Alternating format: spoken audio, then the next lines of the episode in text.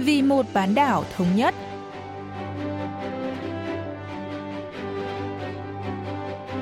Mỹ Linh xin kính chào quý vị và các bạn. Mời quý vị và các bạn theo dõi chuyên mục Vì một bán đảo thống nhất của Đài Phát thanh Quốc tế Hàn Quốc KBS World Radio. Trong phần 1, diễn biến quan hệ liên triều, chúng ta sẽ cùng nghe phân tích về diễn biến tiến trình hòa bình trên bán đảo Hàn Quốc trong 4 năm cầm quyền vừa qua của Tổng thống Moon Jae-in. Ở phần tiếp theo, cận cảnh Bắc Triều Tiên, mời quý vị thính giả tìm hiểu về lĩnh vực nhãn hiệu tại miền Bắc.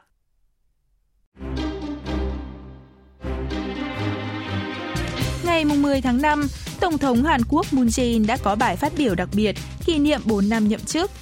Trong bối cảnh quan hệ liên triều lâm vào bế tắc, kể từ khi hội nghị thượng đỉnh Mỹ Triều năm 2019 tại Hà Nội, Việt Nam kết thúc mà không đạt được thỏa thuận nào, ông Moon nhấn mạnh, khoảng thời gian một năm còn lại của nhiệm kỳ là cơ hội cuối cùng để theo đuổi một nền hòa bình không thể đảo ngược và tái khẳng định quyết tâm thúc đẩy tiến trình hòa bình trên bán đảo Hàn Quốc.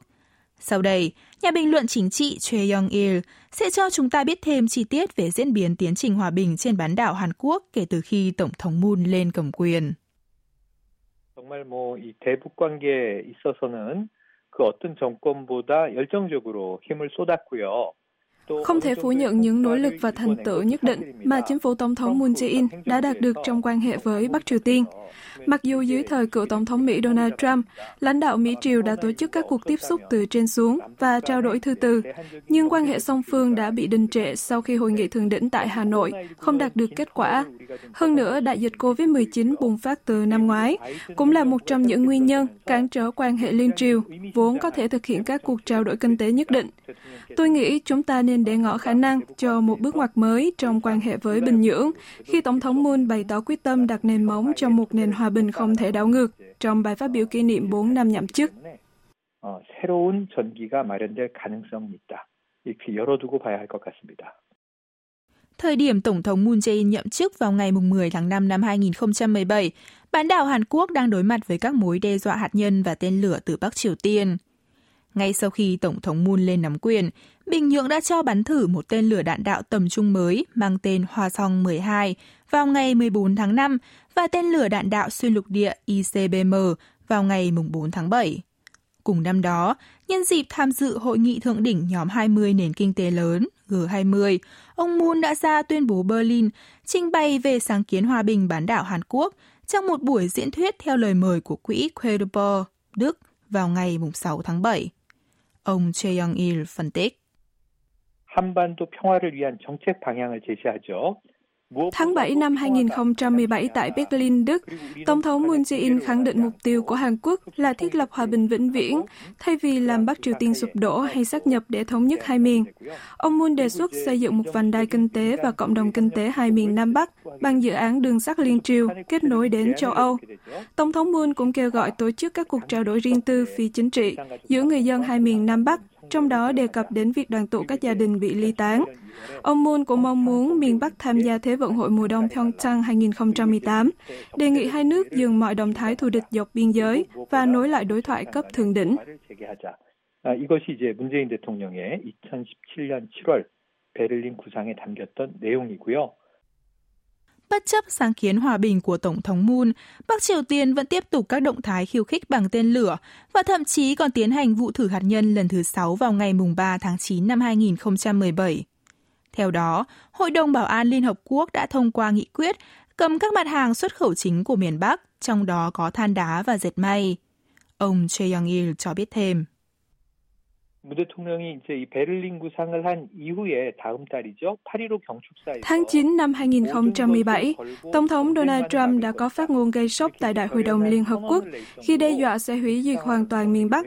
Đáp lại, Bình Nhưỡng tuyên bố sẽ áp dụng mọi biện pháp đối phó để tự vệ, khiến quan hệ Mỹ-Triều đóng băng.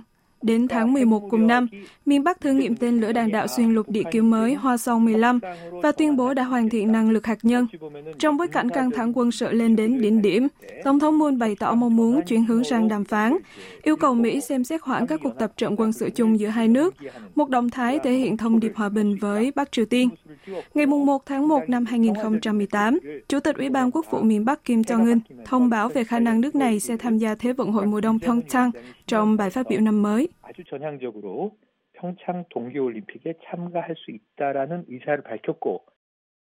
Tháng 2 năm 2018, phái đoàn của Bắc Triều Tiên, trong đó có Phó Chủ tịch Ủy ban Trung ương Đảng Lao động Kim Yo Chong, em gái Chủ tịch Kim Jong Un, đã đến Hàn Quốc tham dự Olympic mùa đông Pyeongchang – sau đó, tiến trình hòa bình trên bán đảo Hàn Quốc đã đạt được nhiều bước đột phá khi cuộc gặp thượng đỉnh liên triều đầu tiên diễn ra tại làng đình chiến Bàn Môn Điếm vào ngày 27 tháng 4 năm 2018.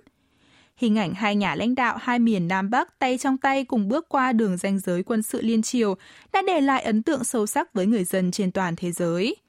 Khi đó, lãnh đạo hai miền đã cùng ký kết tuyên bố bàn môn điếm, trong đó đồng ý theo đuổi phi hạt nhân hóa, chấm dứt mọi hành động thù địch và thành lập văn phòng liên lạc liên triều tại khu công nghiệp liên triều Khé Song. Ngày 24 tháng 5 năm 2018, Bắc Triều Tiên tiến hành phá rỡ bãi thử nghiệm hạt nhân xã Pungke, huyện Kilchu, tỉnh Bắc Hamgyong.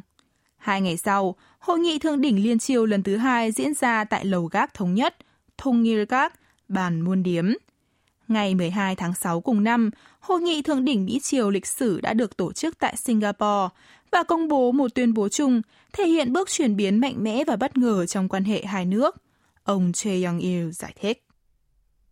이러한 일련의 흐름들이 사실은 2017년 전원이 감도는 속에서 trong bối cảnh Mỹ và Bắc Triều Tiên nằm bên bờ vực chiến tranh vào năm 2017, chính phủ Tổng thống Moon Jae-in đã đóng vai trò trung gian quan trọng cho trao đổi ba bên, thúc đẩy tiến trình hòa bình bán đảo Hàn Quốc Trước khi hội nghị thượng đỉnh Mỹ Triều đầu tiên ở Singapore diễn ra vào tháng 6 năm 2018, Washington và Bình Nhưỡng đã khá căng thẳng về chương trình nghị sự của sự kiện, thậm chí dẫn đến khả năng hội nghị thượng đỉnh có thể bị hủy. Tuy nhiên, Tổng thống Moon đã xúc tiến hội nghị thượng đỉnh Liên Triều lần thứ hai vào ngày 26 tháng 5, giúp hội nghị thượng đỉnh Mỹ Triều lần thứ nhất ngày 12 tháng 6 diễn ra thành công. 그 이면에는 이제 우리 정부 문재인 대통령의 노력이 숨어 있기도 합니다. Tháng 9 năm 2018, Hội nghị Thượng đỉnh Liên Triều lần thứ ba được tổ chức tại thủ đô Bình Nhưỡng của Bắc Triều Tiên. Nhà bình luận chính trị Choi Young-il phân tích. 문재인 대통령이 이 능라도 경기장에서 연설을 하게 되는데 Ông Moon Jae-in đã trở thành Tổng thống Hàn Quốc đầu tiên có bài phát biểu trước 100.000 người dân Bắc Triều Tiên tại sân vận động mùng 1 tháng 5 ở Bình Nhưỡng. Trong bài phát biểu, ông Moon cho biết lãnh đạo hai miền Nam Bắc đã tuyên bố chấm dứt chiến tranh trên bán đảo Hàn Quốc, mở ra một kỷ nguyên hòa bình vĩnh viễn không có vũ khí hạt nhân và các mối đe dọa đến thế hệ tương lai. Seoul và Bình Nhưỡng cũng ký một thỏa thuận quân sự, kêu gọi ngừng mọi động thái thù địch, sau đó cho dỡ bỏ các chòi gác ở khu phi quân sự Liên Triều nhằm xoa dịu căng thẳng quân sự. Theo đó, Hàn Quốc và Bắc Triều Tiên vẫn giữ mối quan hệ tốt đẹp trong suốt năm 2018.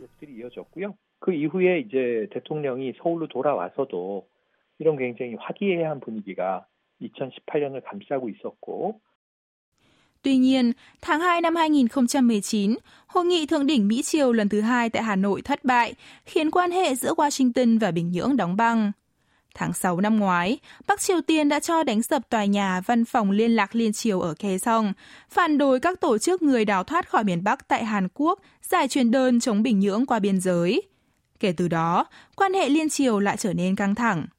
Trong bài phát biểu nhân kỷ niệm 4 năm nhậm chức, Tổng thống Moon Jae-in hoan nghênh việc chính phủ Tổng thống Mỹ Joe Biden xem xét lại chính sách về Bắc Triều Tiên, gọi đây là cách tiếp cận tuần tự và thiết thực, dựa trên nền tảng của tuyên bố Trung Mỹ chiều 12 tháng 6 tại Singapore, với mục tiêu phi hạt nhân hóa hoàn toàn bán đảo Hàn Quốc.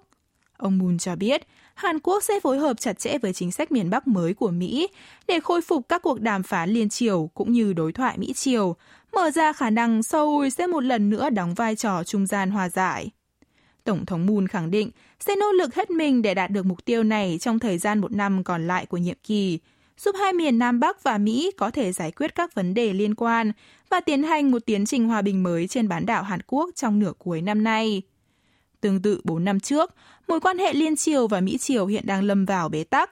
Chúng ta hãy cùng chờ xem liệu Tổng thống Moon Jae-in có một lần nữa đóng vai trò là người hòa giải để tháo gỡ các nút thắt và kích hoạt lại tiến trình hòa bình trên bán đảo Hàn Quốc hay không.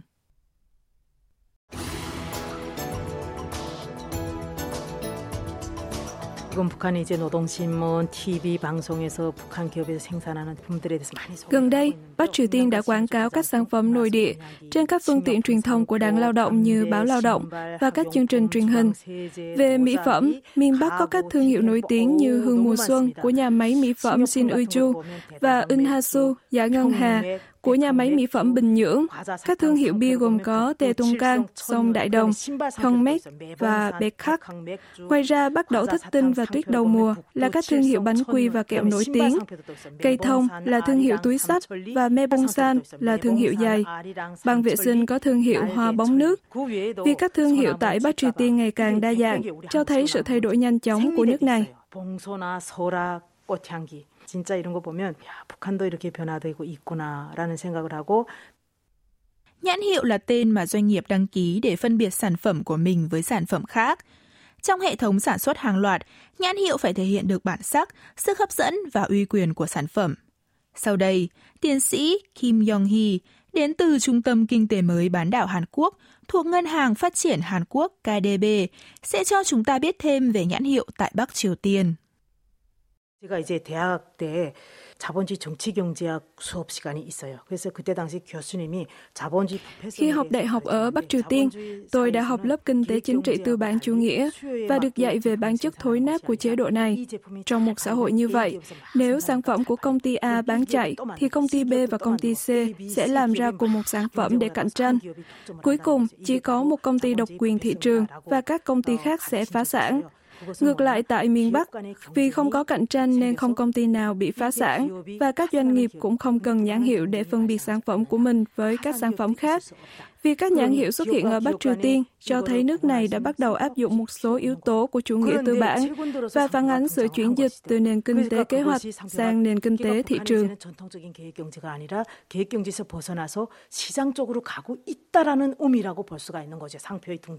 그렇게 해도 가오는 아니라고 해요.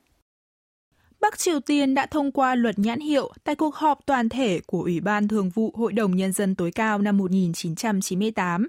Thời điểm nước này đang trải qua thời kỳ cuộc hành quân gian khổ và hoạt động của các nhà máy bị đình trệ do kinh tế suy thoái nghiêm trọng. Luật này sau đó đã được sửa đổi, bổ sung. Theo luật nhãn hiệu của miền Bắc, nhãn hiệu được định nghĩa là bất kỳ chữ cái, hình vẽ, số, biểu tượng, màu sắc, hình ba chiều hoặc sự kết hợp của chúng mà có thể dùng để phân biệt hàng hóa hoặc dịch vụ do một doanh nghiệp sản xuất với hàng hóa hoặc dịch vụ của các doanh nghiệp khác. Bà Kim Yong-hee phân tích. 90년대가 북한이 다 아시는 것처럼 고난의 행군이 와 한창이던 시기예요. 전력난, 자금난, 원자재난 이런 것들도 기업이 Bắc Triều Tiên đã trải qua thời kỳ cuộc hành quân gian khổ khắc nghiệt và những năm 1990 khi năng suất công nghiệp giảm mạnh do thiếu điện, vốn và nguyên liệu thô. Do thiếu hàng hóa nội địa, các sản phẩm lưu thông trên thị trường chủ yếu nhập từ Trung Quốc nên không cần thiết phải ban hành luật nhãn hiệu. Nhưng vào thời điểm đó, miền Bắc đã tổ chức các cuộc triển lãm sản phẩm ở nước ngoài như Colombia và Hà Lan để thúc đẩy xuất khẩu.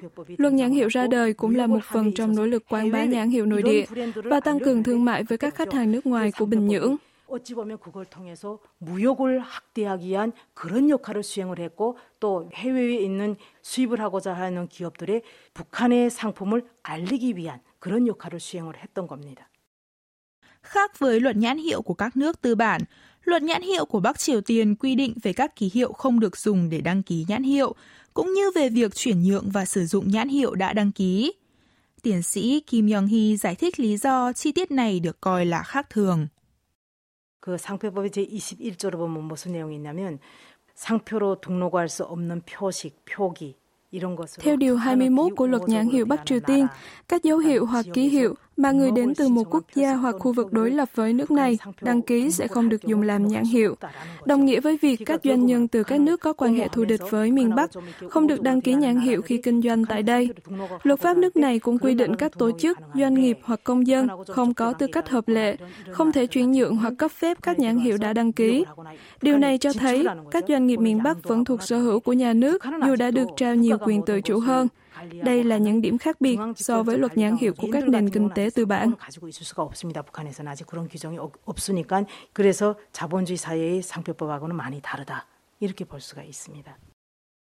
Chủ tịch Ủy ban Quốc vụ Bắc Triều Tiên Kim Jong-un đã đề cao tầm quan trọng của nhãn hiệu kể từ khi lên nắm quyền. Tháng 1 năm 2020, báo Lao động đã có bài viết trích dẫn phát biểu của ông Kim rằng nhãn hiệu là bộ mặt của sản phẩm – và sản phẩm chỉ có thể tỏa sáng khi nhãn hiệu đó đáp ứng được nhu cầu của thời đại và hấp dẫn người tiêu dùng. Chủ tịch Kim Jong-un đề xuất ban hành hệ thống quản lý trách nhiệm doanh nghiệp xã hội chủ nghĩa với mục đích trao cho doanh nghiệp nhiều quyền tự chủ hơn. Hệ thống này cho phép các doanh nghiệp sản xuất các sản phẩm theo ý muốn, thay vì theo chỉ định của nhà nước, tạo ra một cuộc cạnh tranh giữa các công ty, giúp nhãn hiệu ở miền Bắc trở nên đa dạng hơn. Tháng 1 năm 2021, Tổ chức Sở hữu trí tuệ thế giới WIPO có trụ sở chính tại Geneva, Thụy Sĩ, cho biết Bắc Triều Tiên đã đăng ký 7 nhãn hiệu vào năm ngoái, thể hiện sự quan tâm sâu sắc của miền Bắc đến lĩnh vực này. 98년도에서 시작을 해서 2015년까지 2015년에 43건이 등록을 됐는데 Từ năm 1998 đến năm 2015, Bắc Triều Tiên đã đăng ký tổng cộng 43 nhãn hiệu tại Tổ chức Sở hữu trí tuệ thế giới WIPO. Sau khi ông Kim Jong-un lên nắm quyền, từ năm 2016 đến năm 2020, đã có tới 43 nhãn hiệu đã được đăng ký.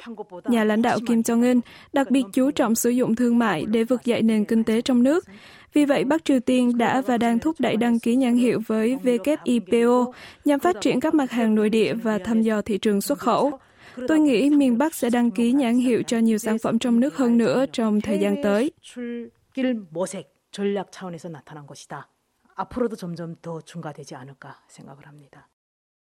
Cả hai miền Nam Bắc đều đã tham gia các hiệp ước quốc tế về nhãn hiệu và đăng ký bằng sáng chế. Tuy nhiên, vẫn còn nhiều hạn chế trong việc đăng ký các nhãn hiệu Hàn Quốc ở Bắc Triều Tiên và ngược lại. Trong tương lai, Seoul và Bình Nhưỡng cần hợp tác hơn nữa trong lĩnh vực nhãn hiệu, bằng sáng chế và quyền sở hữu trí tuệ, nhằm thúc đẩy trao đổi kinh tế liên triều.